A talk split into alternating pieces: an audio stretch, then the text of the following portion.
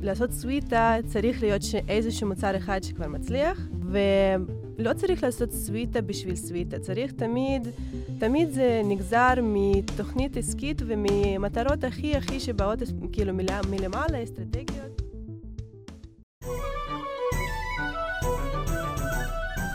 ברוכים הבאים לניהול מוצר גרסת הבמאי, בוקר טוב אייר. בוקר טוב.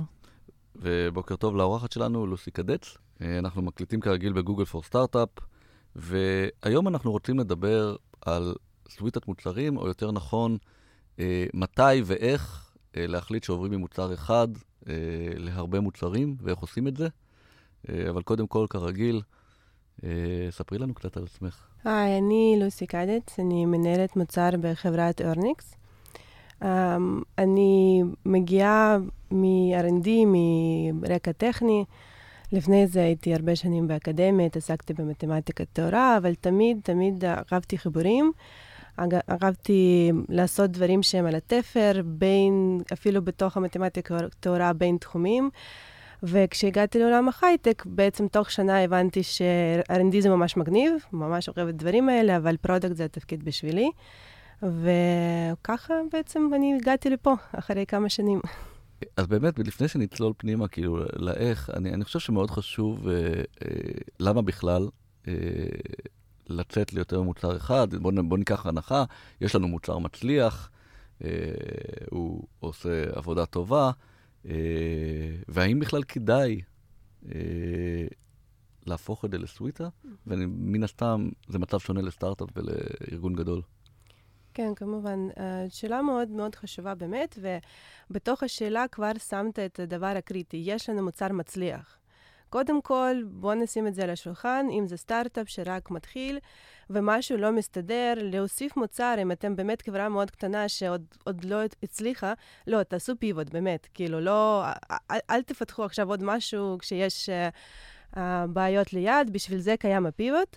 Uh, ובאמת, uh, לעשות סוויטה צריך להיות איזשהו מוצר אחד שכבר מצליח, uh, ולא צריך לעשות סוויטה בשביל סוויטה, צריך תמיד, תמיד זה נגזר מתוכנית עסקית וממטרות הכי הכי שבאות כאילו מלמעלה, אסטרטגיות, מגיעות מבורד, מ-CEO, ואם מטרות הן התרחבות, עם מטרות... Um, אה, התרחבות לטריטוריות חדשות, או פשוט uh, מצפים לצמיחה שמוצר הקיים לא מביא, וזה קורה הרבה, כן? הרבה יש סטארט-אפ, ואז יש פתאום עוד ראונד השקעה, ויש עוד אנשים, אנשים חדשים, וכוחות חדשים, ויכולות חדשים, ואז... Um, נגיד לוקחים את המוצר המצליח ומנסים, אומרים, אוקיי, בוא נלך לטריטוריה חדשה עם אותו מוצר, ושם זה יותר קשה, או מבינים מראש שאולי זה לא כזה, כזה fit, אבל יש לנו כבר יחסים עם לקוחות, אה, יש לנו כבר ניסיון במשהו, זה זמן לחשוב, אולי אנחנו יכולים להתרחב הצידה כאילו, במוצר ולא רק ב sales. זו שאלה מעניינת מה אנחנו מחשיבים כסוויטת מוצרים. כלומר, יש מה שנקרא התרחבויות טבעית, שהן גם סוג של סוויטה, אבל ממש ממש מתבקשות. אם אני, אם אני אקח דוגמאות מהעולם שלי, אה, אז כשהייתי ב Augury ובדקנו מכונות עם מוצר נייד, אז, אז יש עכשיו מוצר שיושב על המכונה, האם זה סוויטת, נחשב סוויטת מוצרים או לא, כי, כי, כי זה אומנם שני מוצרים על אותו פלטפורמה, אה, אבל הם מאוד מאוד משלימים וגם משתמשים כמעט באותו דבר. אה, כנ"ל נגיד עכשיו ב Perception Point, שזה סייבר, ואנחנו עושים הגנה על אימייל, אז עכשיו אנחנו מגינים על עוד 20 ערוצים, זה עוד 20 מוצרים, אבל האם זה באמת נחשב סוויטה? אני חושב שהאתגר, כאילו, זה מה שנקרא, זה סוג של התרחבות טבעית שהוא מאוד מתבקש, והוא גם ביחסית... לא עושה המון המון defocus כמו שתיארת, כי, כי רוב ה, הדברים של המוצר הם, הם אותו דבר, לעומת איזה suite, וזה קורה באמת, נגיד בעולם הסייבר זה המון, שחברות מתחילות להתרחב לסוויטת מוצרים ועושים אה, מוצרים משלימים. כלומר, אם אני עכשיו עושה הגנה על אימייל ואני אעשה גם מוצר ל-Security Awareness, או נהיה סוויטת מוצרים, וזה באמת... מתי לסטארט-אפ השלב זה ממש דיפוקוס, זה ממש אולי עוד 20 איש שצריך uh, לעשות את זה כדי לעשות את זה מוצלח, כבר נהיה אתגר, סיפור אחר לגמרי. אני חושבת שזה תמיד קו דק, כן, במה זה אדון שמן, למה זה מוצר אחר שיושב ליד, למה זה סוויטה. אני מסתכלת על זה גם, אם, כמו שאתה נתת את הדוגמה עם האימייל, ועכשיו אני עושה הגנה על הצ'אטים, וזה יותר כאילו, בא מזה שאני רוצה, um, זה אותם אנשים שאני מוכר להם, זה אותם משתמשים שעושים לי התאמה. אני רוצה אולי, um, כאילו, להעלות את הסטיקינס של המוצר המרכזי שלי. אין שום סיכוי שאני לפחות בהתחלה, כאילו זה לא הפוקוס שלי למכור את זה רק לצ'אטים, אני באמת מתרחב מתוך מה שיש לי אצל אותם לקוחות, והרבה פעמים זה גם בא מתוך זה שאוקיי, מי, ש, מי שיביא פתרון אחד להכל, הוא יצליח, כי מי, מי ירצה לקנות את זה בחלקים, אז זה לא סוויטה, זה באמת התרחבות טבעית של המוצר. ברגע שאנחנו פתאום, אה, או יש כל מיני כיוונים, משהו צריך, אה, לדעתי, משהו צריך אה, להשתנות די קרדינלי, או ב... אה, מי, מי הם משתמשים. אה, לדוגמה, אמ, לא יודעת, יש, יש, יש לכם מוצר מעולה למעצבים, אתם רואים שמעצבים צריכים מלא, מלא קולבורציה עם מנהלי מוצר, ואתם מוסיפים משהו למנהלי מוצר, שזה flow ים אחרים, שזה זה, אבל integrated tightly ומאפשר את ה collaboration הזה. ולמה, אני, אני חייב לאתגר mm-hmm. אותך, למ, למרות שזה כמובן אולי הרבה הרבה יותר effort והרבה יותר defocus, למה זה סוויטת מוצרים? זה נשמע לי כמו, כאילו יש לי מלא דוגמאות לסוויטת מוצרים, כלומר מוצר אחד שעכשיו הבאתי אותו ואמרתי, אני מוסיף לו, מרחיב לו משתמשים, ובסדר, יכול להיות שיש חלקים שונים במוצר למשתמשים שונים. אז uh, השאלה היא, מה אתה עושה אחרי זה עם המוצר הזה? בואו נדבר על כשאנחנו מכניסים מוצר חדש, כי אנחנו, יש לנו הרבה יכולות ואנחנו רוצים לכבוש שוק חדש גדול, אבל המוצר הקיים שלנו יכול להיות לא, לא בדיוק ה fit. הדוגמה שאני אוהבת אה, היא דוגמה של אה, אה, פררו וקינדר. כולם אוהבים קינדר. אמ, ביצי קינדר, אני ממש עקבתי, אספתי אה, אוספים כשהייתי ילדה. בארצות הברית אתם אולי יודעים שזה לא קיים, נכון? כי ה-FDA לא מרשה משהו לא אכיל בתוך משהו אכיל. אה, ואז יש מוצרים של קינדר ג'וי, אה, וכל מיני דברים שאתה פותח, שכל כל, כל דבר בתוך הביצה הוא אכיל, אתה פותח ואתה אוכל. Um, זה כאילו, זה מאוד הגיוני, כן? יש להם את כל, ה, כל היכולות ייצור, אני מבינה שזה קונגלומינט ענק. Uh, אבל עשיתי, עשיתי בדיקה לפני הפרק, עשיתי את הדוגמה הזאת, באמת, זה באמת ההצלחה בארצות הברית הייתה להם חשובה. Um, ו... Um, יש, uh, uh, עכשיו אם אנחנו מדברים על הבייר אחר, כן? לדוגמה, יש לנו אחלה מערכת uh, לאיזשהו תהליך עסקי בבנק או משהו, אבל אנחנו רואים שיש לנו כל מיני אתגרים uh, בהתאמה. עכשיו, uh, ואנחנו צריכים לדבר יותר ויותר עם IT. אז יש דרך אחת, זה להתחיל להוסיף פיצ'רים בתוך המוצר קיים, ש... שאיש IT יוכל לעבוד בתוך מוצר קיים. Um, לך עוד תגרום לו לעבוד בתוך מוצר קיים, כי עוד פעם, לאיש IT יש לו מיליון מוצרים בבנק שהוא צריך לטפל בהם. אה, ויש הבדל בין להגיד, לא, עכשיו אני רוצה להסתכל על המשתמש ה-IT, לא כמשרת, אה, משרת את, את המוצר הקיים שלי עכשיו, אני רוצה להגיד, אוקיי, איש ה-IT ממה שאני פגשתי אותו, מה שאני מכירה אותו, בכל התחום המסביב צריך לעשות זה וזה וזה וזה, ובואו נוסיף מוצר שהוא יהיה מיועד לאיש IT, שהוא גם יעזור לנו אולי בחיבור עם המוצר קיים, אבל גם ייתן לו עוד כל מיני יכולות ויחסוך לו עבודה, והוא יהיה, יהיה במרכז ולא facilitating של מכירות של המוצר קיים. Um, ו... Um, ויש פה הבדל, כמובן שבמוצרים ה-consumer goods זה אפילו יש, יש דברים יותר ברורים, לא יודעת, תנובה שיצא לכל הטבעונים עם הגרסה של החלב סויה, שקדים, דברים וזה, שיש להם, כן, יש להם מפעלים שהם יכולים לעשות פקג'ינג של הדבר, מסתבר, ו- ו- ומערכת הפצה ויחסים עם זה, וזה הרבה יותר קשה מאשר להכין אשכרה את המשקה סויה ושקדים. אני חושב שאני מסתכל על זה בתור מתי זה הופך להיות סוויטה, ברגע שזה מוצר שהוא עומד בפני עצמו ואפשר למכור אותו לחוד. סתם לצורך העניין, בואו ניקח דוגמאות. אז אם אני ב- משתמש ב GitHub ואני רוצה להשתמש ב registry שלהם, mm-hmm. אז אני צריך, אה, בדוגמה הספציפית הזאת לא נכון, אבל זה בדרך כלל קורה ככה, אז אולי אני צריך אה, להגדיל את ה tier שלי, ללכת מ pro ל enterprise או whatever. אז מבחינתי זה לא נקרא סוויטה, זה פשוט uh, נותנת להיות תוחלת למוצר הקיים. יש עכשיו משהו אחר, כמו AWS, אני יכול לקנות את S3 לחוד, ואני יכול לקנות את EC2 לחוד. אני לא צריך להשתמש באיזשהו טיר שאני מרחיב אותו או, או, או מקטין אותו. אבל uh, בוא, בוא, בוא אני אאתגר אותך עם זה. בוא נחזור לדוגמה הקודמת של ה... יש לנו הגנה של האימיילים, מתחילים עכשיו לעשות הגנה של הצ'אטים. אפשר לארוז את זה ככה, שאתה יכול למכור צ'אטים בנפרד. ככה זה עובד גם. אז, אפשר אה, לקנות כל צ'אנל בנפרד. נכון. אבל, אבל אז, אז, אמ, אז בעצם, אמ, הש, השאלה, אבל, אבל באמת פה השאלה, כאילו, אתה יכול, לעזור, אתה יכול או לארוז את זה כמוצר נפרד, או אתה יכול לארוז את זה כי יש מוצר אחד גדול, עם הרבה יכולות, שיש לו מודולים שאתה קונה, ושני הדרכים הם לגיטימיים. נכון, אז נכון. זה, זה, לא, זה, לא, זה לא זה או זה. כן, זה יכול להיות גם, כמובן שאם אתה לא יכול להשתמש במשהו לבד, איך, כאילו, זה קשה לקרוא לו מוצר. אז, אז אפילו אולי, שעושים את זה. אז אולי, זה פעם, בחירה בעצם. אז אולי כן. פחות, אתה יודע, יש גם, יש עסק מרקטיאלי, איך אתה מחליט לשווק את זה, בוא נשים את זה בצד. בוא נחליט שאנחנו מתרכזים בפרק, כי נראה לי שאנחנו הולכים, פחות אכפת לי אם קוראים לסוויטת מוצרים או לא, אבל אותו שלב שבו חברה גדולה או קטנה אומרת, אני רוצה לעשות עוד מוצר שעושה סוג של דיפוקוס, בוא נתרכז שמה, כי שמה האתגר, אוקיי? אבל כן, זה לא מוצר מנותק, אלא יש לו חיבור למוצר קיים, כי אחרת זה באמת לא סוויטה, כלומר, זה סתם שמיתגתי, אז בוא, בוא, בוא נלך לשם, ואולי באמת נדבר על, על, על איזה סיבות יש אה, לעשות את זה, ואז נצלול פנימה. כלומר, בעיניי אני רואה לפחות אה, אה, שלוש סיבות עיקריות, אולי, אולי תגידו עוד. אז, אז אפשרות אחת זה באמת, כמו שלוסי אמרה, אני פשוט רוצה, יש לי פה הזדמנות, אני מזהה הזדמנות שאני מרגיש שיש לי יתרון תחרותי, ואז אני אומר, בואנה, שווה לי פה להיכנס, להשקיע, ולעשות פה עוד, אה, לכבוש עוד שוק, זו אפשרות אחת. אה, אפשרות שנייה, הרבה פעמים, אה, אני רואה בשבילים שלנו, פשוט אין לך ברירה.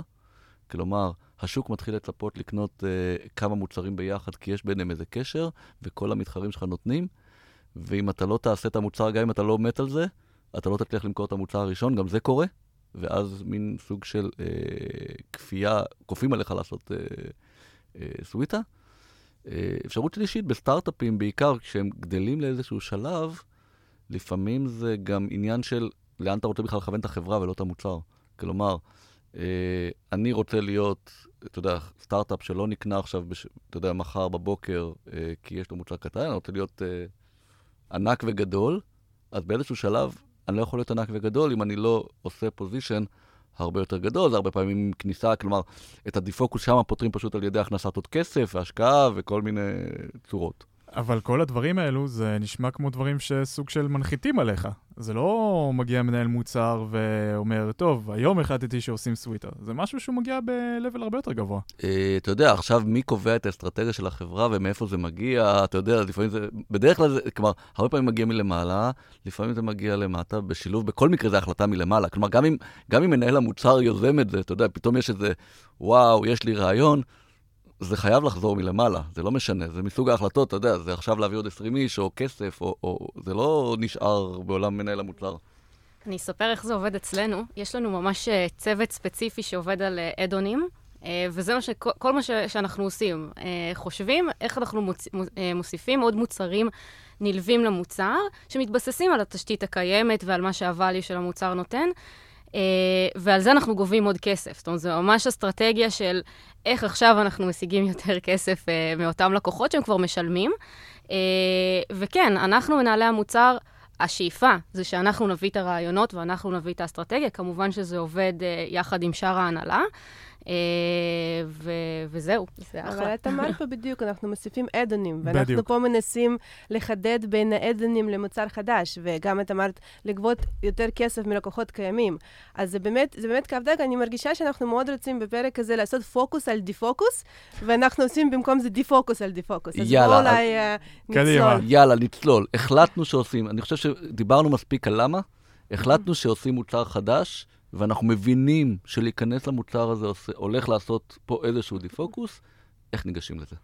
כן, אז uh, באמת יצא לי לעשות את זה, uh, וקצת קיבלתי את זה בהפתעה, קיבלתי את זה, um, אני חושבת עכשיו, אה, בדיעבד אני אומרת למזלי, בהתחלה זה ממש מפחיד, הייתי רק שנה בתפקיד של ניהול מוצר, ובאמת אמרו לי, הביאו לי, זה הרעיון, עכשיו איך, מה, זה עלייך. Um,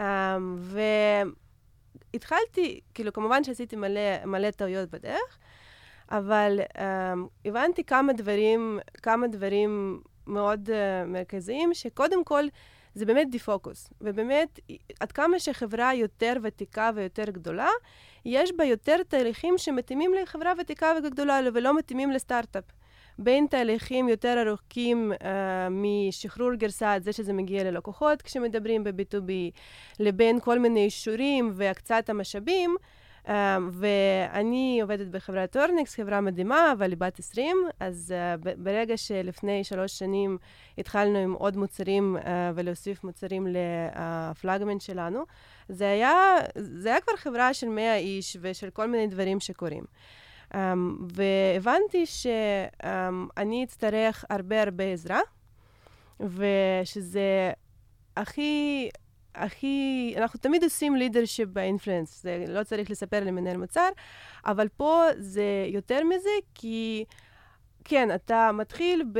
Um, לדבר עם Head Architect ועם VP Product ועם Sales ולהבין הכיוון. אחרי זה אתה מקבל איזשהו tiger team, אבל ה tiger team שלך, אין סיכוי שאתה תאסוף שם אה, אחד מכל אחד.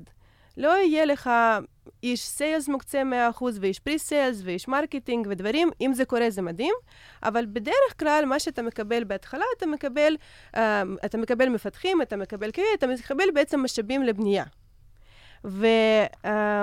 פה... אבל זה לא, זה לא שונה, נגיד קיבלת חמישה אנשים, קיבלת אותו, כאילו, הבעיה מתחילה כשקיבלת אותם לא dedicated, אז זה ממש נורא. כן. אבל אם הצלחת לקבל, כן. לא יודע, שלושה, ארבעה אנשים dedicated, אה, זה מדהים, זה, לא. זה כמו מוצר חדש בסטארט-אפ. נכון, בדיוק. אבל... שאין, אתה... את, שאין את אנשי כן, ה sale ואין כן. את אנשי... כאילו, זה אותו דבר. אבל בוא, בוא אני אביא את הדוגמה שלי. אני קיבלתי אנשים דדיקייטד, אבל רק מ-R&D. ולא רק שרק מ-R&D, אני קיבלתי מפתחים Backend, Frontend ו-QA. אני עוד לא הייתי מספיק חכמה כדי להגיד, רגע, ואיפה ה-DevOps שלי, ואיפה ה-Cloud Engineer שלי Dedicated, ומי ילווה אותי בתהליך הסיילס, איפה הפרי-סיילים שיעזרו לי עם כל החומרים, ומתי בלו"ז של השיווק נכנס את המוצר שלי. ומה לגבי הקצאה של מישהו מפייננס, כי אני צריכה עכשיו לבנות את כל התוכנית התמחור, ואני צריכה לעבוד מול, מול, מול מישהו שמבין את כל התהליך הפיננסי. ובעצם, בעצם זה שניסיתי להתחיל ולהוציא משהו קטן, הבנתי שאני צריכה עכשיו להבין לעומק המון המון תהליכים שלא ידעתי שבכלל קיימים. אבל זה קצת כזה, את יודעת, אז אני אדגיש את מה שבני אמר. Mm-hmm. זה, זה באמת חוויה גם שכל סטארט-אפ מתחיל. אתה מתחיל עם R&D, ואתה צריך להבין את התמחור, ואתה צריך זה. אני חושב שדווקא הפער פה זה העניין שאין סיבה שיהיה כל כך הרבה נעלמים, כי יש לך את הידע הזה בתוך הארגון, פשוט צריכים לחבר את זה לתוך המוצר החדש הזה. אני הייתי מוסיף שהפער הוא גם קצת בשוק. כלומר, בעוד שאתה נכנס כסטארט-אפ עם מוצר חדש, זה לגמרי נקי, יש איזושהי הבנה של הלקוחות, שיש המון המון תהליכים לא מושלמים. אני לא בטוח, כלומר, שאתה כבר, עכשיו לא חשוב אם אתה סטארט-אפ או enterprise דרך אגב, אבל כבר יש לך מוצר אחד בשל, אוקיי? שכבר הלקוחות, אתה יודע, נכון שאתה פונה אולי טיפה לנישה, אבל כבר מכירים אותך, כבר יודעים שאתה חברה שמסוגלת להוציא משהו אחר. ועכשיו אתה בא עם להרים עוד מוצר חדש, ברור שאתה יכול לקחת פשרות, אפילו, אתה יודע, אפילו חברות כמו גוגל מוציאות בטא ואלפא ב, ב, ברמה מסוימת שנראית פחות uh, בשלה, ועדיין זה לא יכול להיות כמו סטארט-אפ. כלומר, יש פה דברים ש, שלא יקבלו ממך. בדיוק, יש, uh, יש מצד אחד יתרון ענק שאתה, אתה, אתה, יש לך משתמשים לדבר איתם, כן? וסטארט-אפ שרק מתחיל, אין לו, אין לו משתמשים. בדיוק. וזה מדהים. מצד שני, זה בדיוק הציפיות. אם אתה מביא, נגיד, Enterprise Grade uh, Financial Software, וכן, יש לך אולי כניסה כבר לבנקים, חברות ביטוח, מעולה, אבל אתה לא מצפים ממך, ו- וזה איזושהי ציפייה טבעית, שמוצר שאתה עכשיו מנסה להוציא, יהיה באותה רמה כמו המוצר שאתה 20 שנה כבר עובד עליו, ושיהיו לו אותו, אותו מגוון יכולות.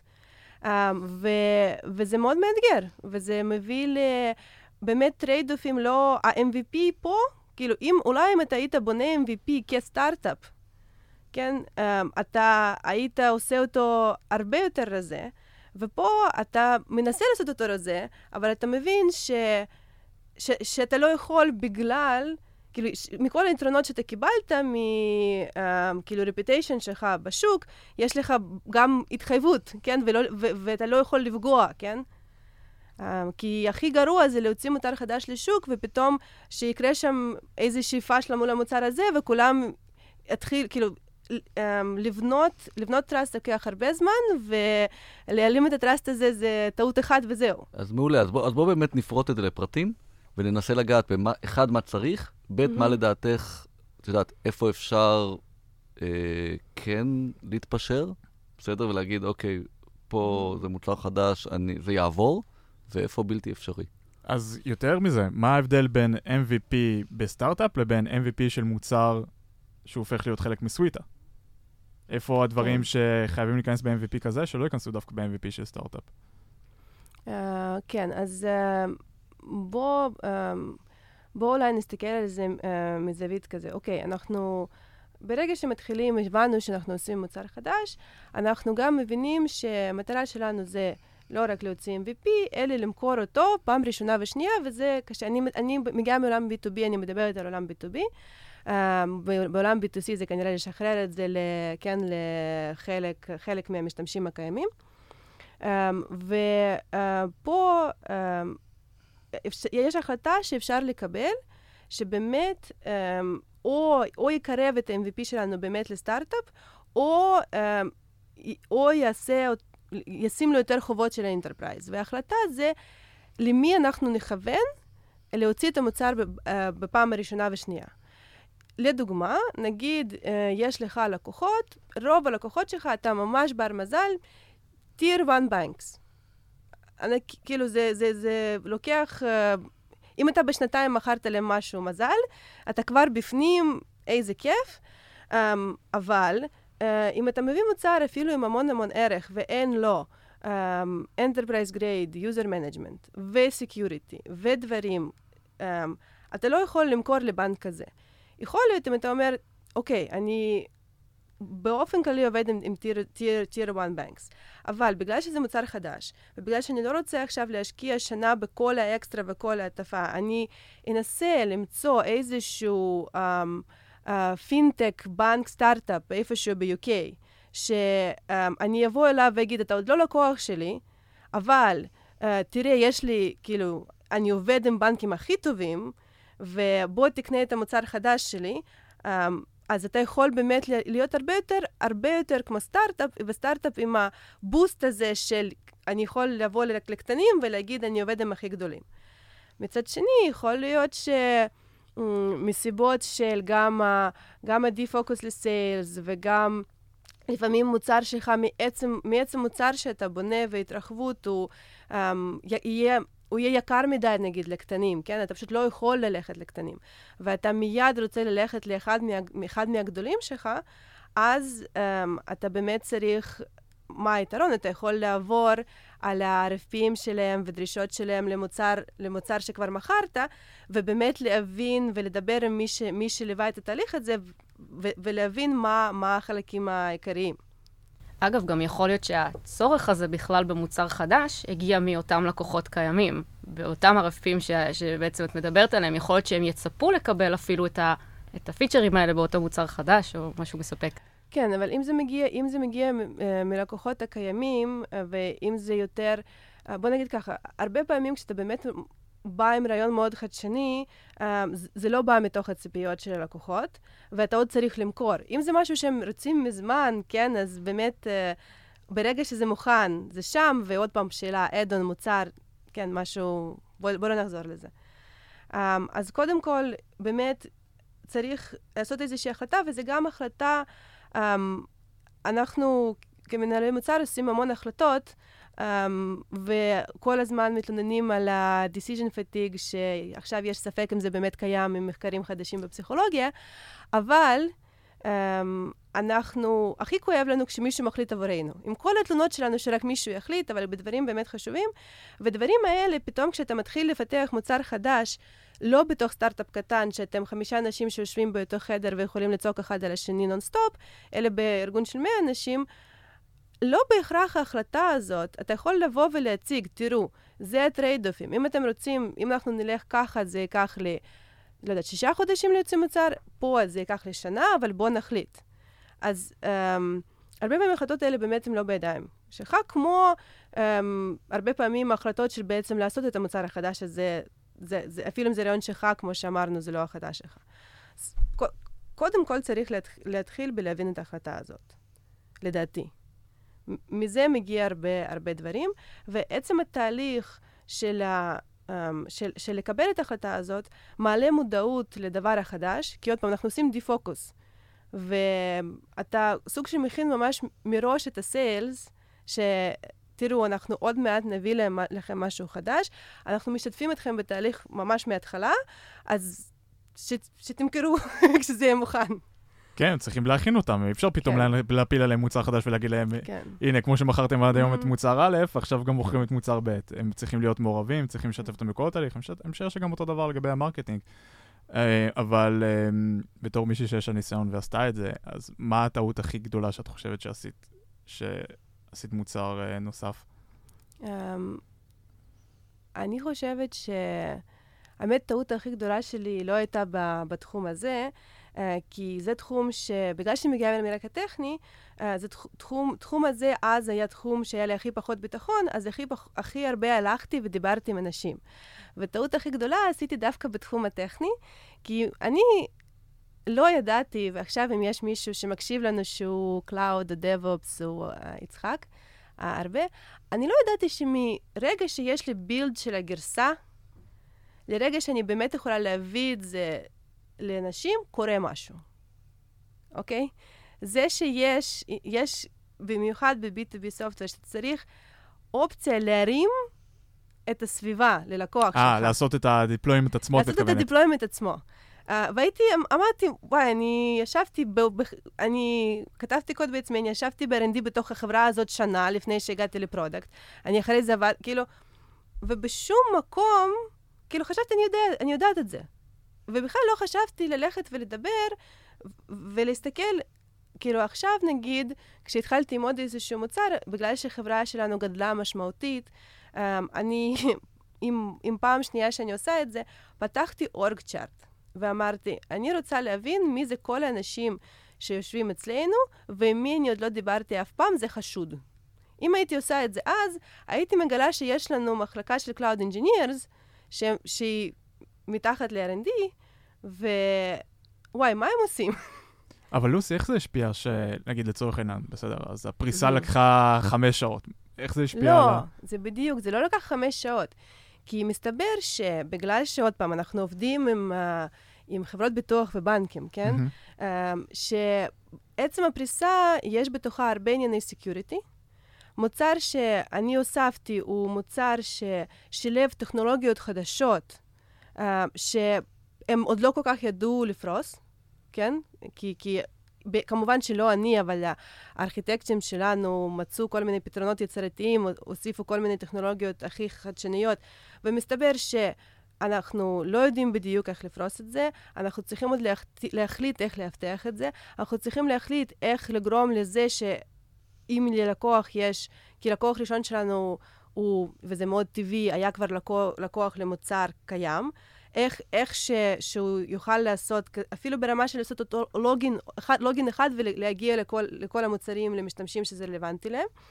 ופתאום נפתח שם עולם שלא, הלך לא, לא, לחמש, לא לחמש שעות, זה לקח ארבעה חודשים. הבנתי. האתגר היה יותר סביב העניין של, בגלל שהתחלנו מוצר מחדש, אז אם יש לנו איזה stack טכנולוגי מסוים, עכשיו ניצלנו את העובדה שמתחילים הכל מאפס, והבאנו stack טכנולוגי מודרני יותר. הבעיה היא שהידע, איך עושים את השימוש ב stack הזה ב production, לא היה קיים, והייתם, וזה משהו שכאילו נעלם לכם. שזה נקודה מעניינת, כלומר, חלק מההחלטה בתוך המוצר החדש, כאילו צריך לקחת את השיקולים, והאם משתמשים ב stack הקודם או בונים stack חדש, זה הימורים. כן, האם ממשיכים legacy technologies, או שעכשיו משתפשפים על uh, משהו חדש שלא יודעים אולי איך לפרוס אותו. אז אנחנו הלכנו על שילוב, אה, וזה היה ממש מגניב, כי בסופ... אחרי זה, כי... זה הביא גם מלא מודרניזציה למוצר הפלאגמן, שזה היה ממש מגניב, ו, um, אבל uh, באמת, um, מה שקרה, ולמה למה זה, היה, למה זה היה אתגר גם, כי בגלל שהתחלתי עם סיילס כל כך, כל כך מוקדם, um, אנחנו היינו כבר עם, עם החוזה. ואני חשבתי, למה? מוצר קיים, אפילו הספקנו להוציא עוד גרסה אחרי MVP, הכל מעולה, אני יודעת, מה הבעיה? ובאמת אני מרגישה ש... למ, מה, מה אני כל כך אוהבת בלהיות מנהלת מוצר של מוצר חדש, זה שזה באמת להיות, um, כאילו, להיות ה-CEO של משהו, כאילו להיות, להיות לגמרי, כי, כי, כי ב, ב, במקום הזה זה עלייך. אם זה היה add-on בתוך ה flagship product ומשהו לא, לא עובד שם בתהליך ה delivery ללקוח, לא משנה באיזה level, זה איזה שהם תהליכים קיימים וזורמים וזה, וזה בכלל לא עלייך, יש שם צוות delivery מתורגל. Um, ופה זה, זה באמת הטעות שלי, ויותר מזה, אפילו, אפילו אחרי שהבנו איך לעשות את הטכנולוגיה, מסתבר שצריך training ל support. צריך, uh, כאילו, ויש שם עוד, כאילו, בעצם מה שהייתי עושה מעכשיו, uh, חוץ מלהסתכל על org chart, להבין בדיוק שאני באמת יודעת כל האנשים, כן, לפחות מה הם עושים, ואולי עדיף לדבר עם, עם, עם, עם, עם מישהו, נציג מכל מחלקה, להבין אם אני מפספסת משהו, אבל גם הייתי באה למישהו uh, um, כזה ברול של um, customer success, אם זה קיים, ולשבת ולהגיד, אוקיי, בואו נדבר על כל... קודם לשבת עם סיילס, כמו שדיברנו, להבין איך הם מוכרים, אבל ברגע מכירה, בעצם אחריי הלקוח הוא מישהו כמו Customer Success או Account Manager, ולדבר איתו, אוקיי, ומה קורה אז, ומה התהליכים שלך עם הלקוח, ומה אתה בכלל עושה. ואז הייתי מבינה, נגיד, שיש לנו תהליכים של עדכוני גרסאות, כי זה בנקים וצריך לקבל כל מיני אישורים, אנחנו לא יכולים סתם לעדכן. Um, הייתי um, הייתי מבינה עוד כל מיני דברים, uh, ואני בטוחה שזה מאוד שונה לא רק מ-B2B ל-B2C, אבל גם uh, לאיזה um, תחום, באיזה תחום נמצאים, כן? ו- אני חושבת שהאתגרים האלה בפועל הם, הם גם לכל מנהל מוצר, בפרט למי שמנהל מוצר חדש, שבאמת יש איזשהו סוג של סטארט-אפ בתוך, בתוך אותה חברה גדולה, ואת צריכה בעצם להבין תהליכים, את צריכה להביא ממש אה, סוג של ארגון שלם ולגייס אותו למען המוצר החדש. אה, ו, והייתי רוצה לדעת האם, אני קצת עכשיו אה, סוטה מהנושא, אבל האם דווקא המוצר הישן למד מכם? או, שאלה מעניינת. Uh, האמת שכן. Uh, קודם כל, המוצר הוא לא ישן, הוא תמיד צעיר. Uh, uh, צעיר בנפשו. לא, כן, כן, והוא באמת, באמת מוצר מעולה.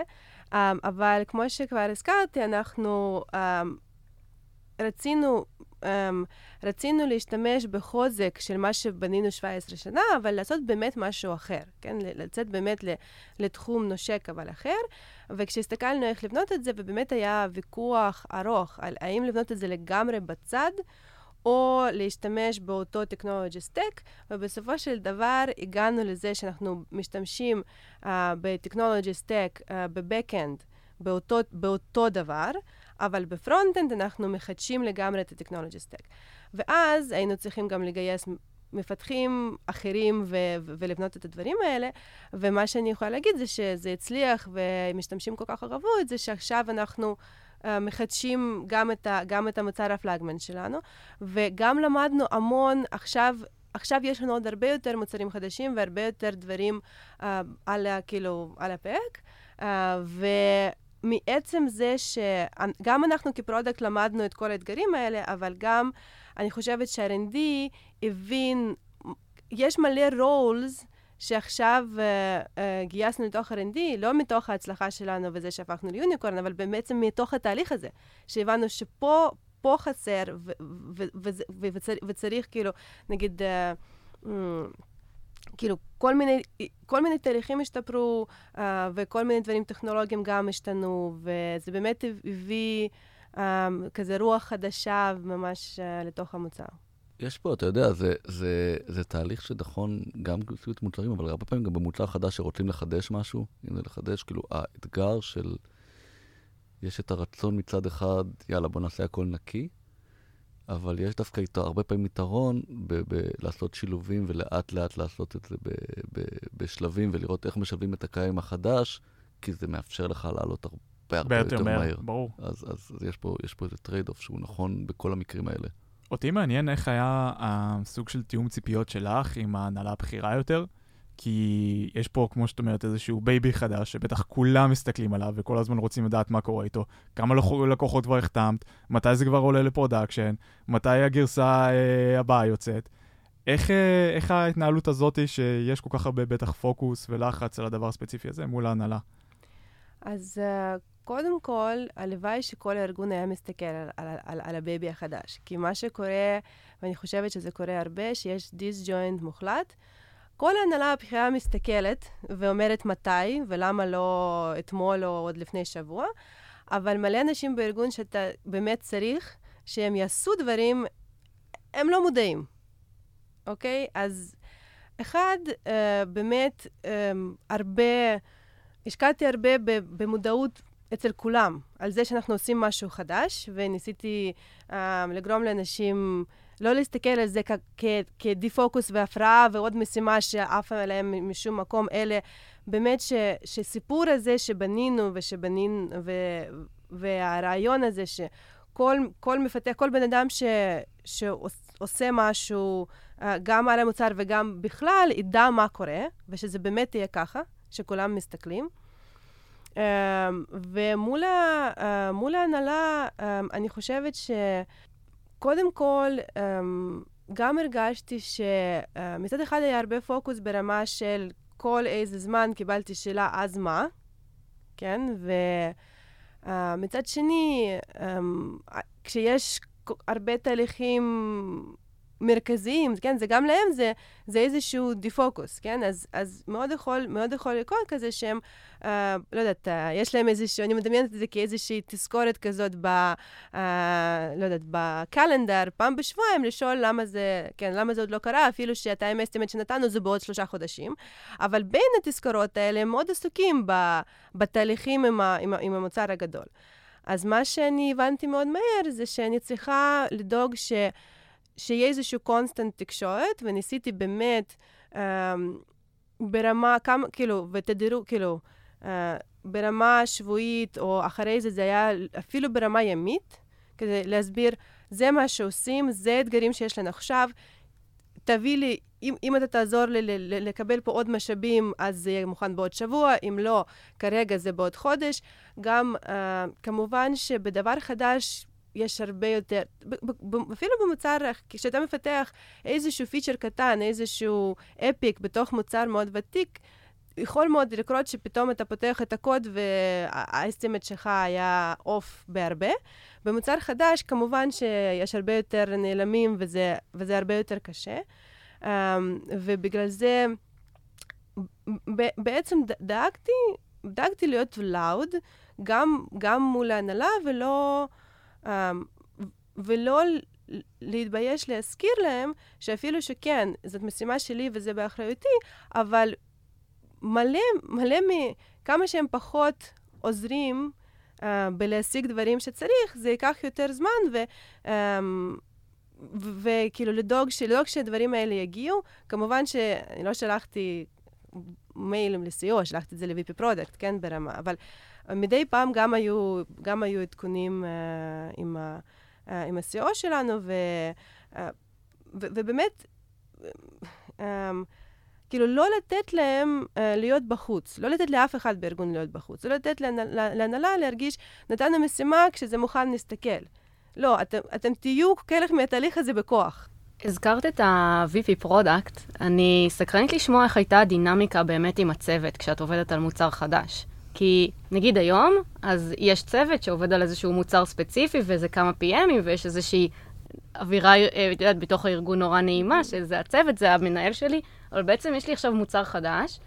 איך זה עובד באמת? את מדווחת ל-VP product? אה, הוא בכלל, כמה הוא מעורב בכלל במוצר החדש?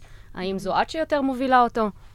Um, אז uh, קודם כל, uh, אז היינו צוות יחסית קטן. Um, uh, בעצם, איך שאני הגעתי בעצמי ל product זה שה-VP product שלנו והבוס שלי, ירון לביא, הגיע לארגון להקים ארגון product, ובעצם הוא uh, הקים צוות שממש כיף לי לעבוד בו, uh, והיינו רק uh, uh, שלוש מנהלות מוצר. Um, שהגענו באמת, ו, uh, ומה שהיה מדהים זה שהגענו מדברים מאוד שונים. אני הגעתי מטכני ומידע בכבר מוצר קיים.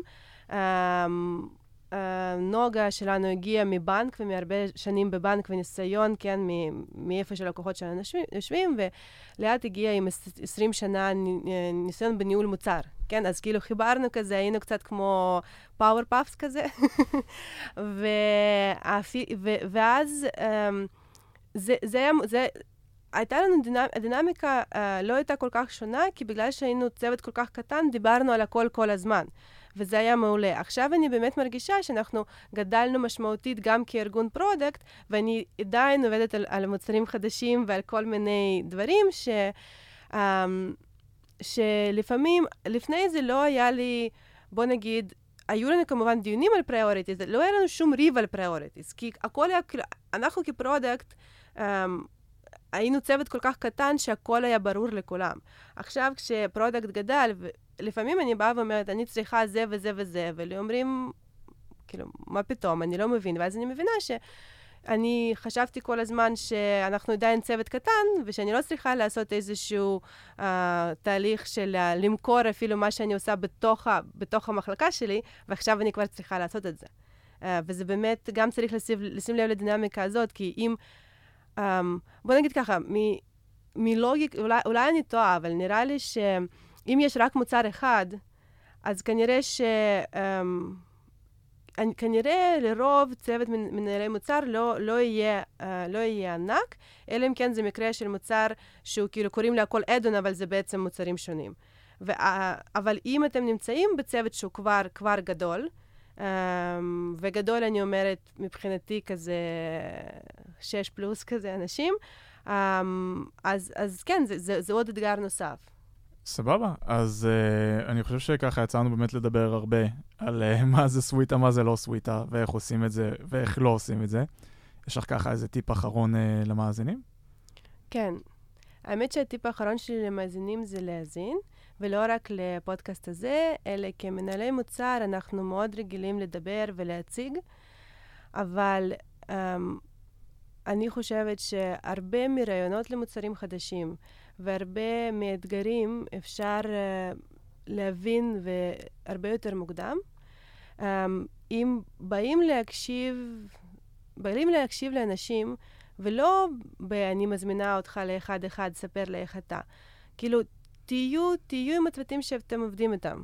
כאילו, um, כל, ה, כל השיחות ליד מכונת קפה, uh, אנחנו כולם אומרים, כן, כן, כן, זה חשוב, אבל באמת, באמת uh, תסתובבו בארגון שלכם, ועכשיו כשחזרנו סוף סוף קצת uh, גם למשרדים ולפנים על פנים, ולא הכל באונליין, באמת, באמת תהיו שם לא רק בשביל המשתמשים, אלא גם, גם בשביל כל, כל הצוות בפנים, ות, ו, uh, ותזינו לשיחות מסביב ותקשיבו. אוקיי. Okay. בני? שלומית, משהו מהצד שלכם? לא, היום החלטתי להיות בשקט. בסדר. אני חושבת שצריך, טיפ אחרון זה באמת להבדיל, לדעתי, את כל מה שדיברנו בין אדונים למוצר חדש. אני חושבת שבאמת האתגרים פה הם, הם שונים. אה, אז באמת זה ההבדלה הזו, ו, ובעיניי הכי חשוב זה להבין איך אנחנו מאמצים טכנולוגיות, או נותנים את הטכנולוגיות שאנחנו עובדים עליהן, או הגישות שאנחנו עובדים עליהן, ולהטמיע אותן בשאר הארגון. Uh, לדעתי זה, זה איזושהי דרך של חדשנות uh, להכניס בתוך הארגון שלנו. אתה יודע מה? חשבתי על משהו שלא דיברנו עליו בכלל. לא חשבתי, נשבע לך, אמרתי אין סיכוי שהוא לא מסיים ב- כן. בלי להגיד משפט. כן, לא, משהו שלא דיברנו עליו, שלפעמים שוכחים, זה נכון לאדון, זה נכון ל- ל- להמון דברים, מוצרים חדשים שמתלהבים, ואתה פתאום יושב ומתלהב ואומר, והרבה פעמים, חלק גדול בהתחלה, אני מדבר עוד לפני, דווקא עוד בשלב ההחלטה, בסדר? זה, ולך כמנהל מוצר, זה, אתה צריך להביא את כל המשמעויות. כלומר, הרבה פעמים לא נלקחות המשמעויות על מה אנחנו הולכים לוותר, מה צריך. כאילו, אולי אנחנו נכנסים בכלל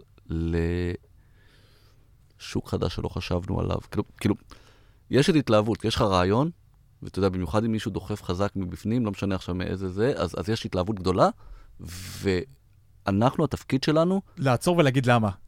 כן, לעצור ולהגיד, כלומר, בוא נבין, אני, לא כן או לא, אלא רק חשוב שכל ה... ה אתה יודע, מי שצריך לקבל בסוף את ההחלטה שהולכים על הדבר הזה, יבין את כל המשמעויות, כי בדרך כלל לא מבינים את כל המשמעויות. לשאול למה, אני חושב שזה טיפ של כל פרק, זה לא רק הפרק הזה.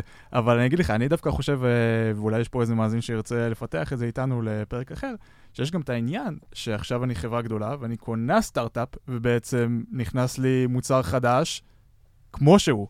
אין פה בעצם פיתוח, ואיך מתמודדים עם זה. אבל זה כבר נושא אחר. זה מה שקרה, אנחנו כחברת אורניקס אה, קנינו חברת telematics מדהימה, ועכשיו אני עוברת בדיוק את התהליך הזה, והוא מאוד מאוד שונה. ואם אתם תעשו פרק עם מישהו שכבר עשה את זה, אז אני ממש אשמח להקשיב. אוקיי. מעולה. אז הנה. כבר- כבר יש לי מאזין אה, לפרק הזה. אני אאתגר אותך ואני אגיד שאצלנו קנינו ממש סטארט-אפ שהוא עוד לא ידע איך, איזה מוצר הוא עושה ומה בדיוק הוא עושה, היה להם את הרעיון, אבל אה, הם זה- התחילו... זה acqui-hire, זה לא זה לא לקנות מוצר, זה שונה. זה, זה... נכון, אבל הם עובדים על מוצר חדש. תודה על הפרסום הסמוי. בסדר גמור. אז uh, תודה רבה, לוסי. Um, תודה רבה שקצת uh, חינכת אותנו על איך uh, עושים סוביטה של מוצרים, ונשתמע בפרק הבא. ביי ביי.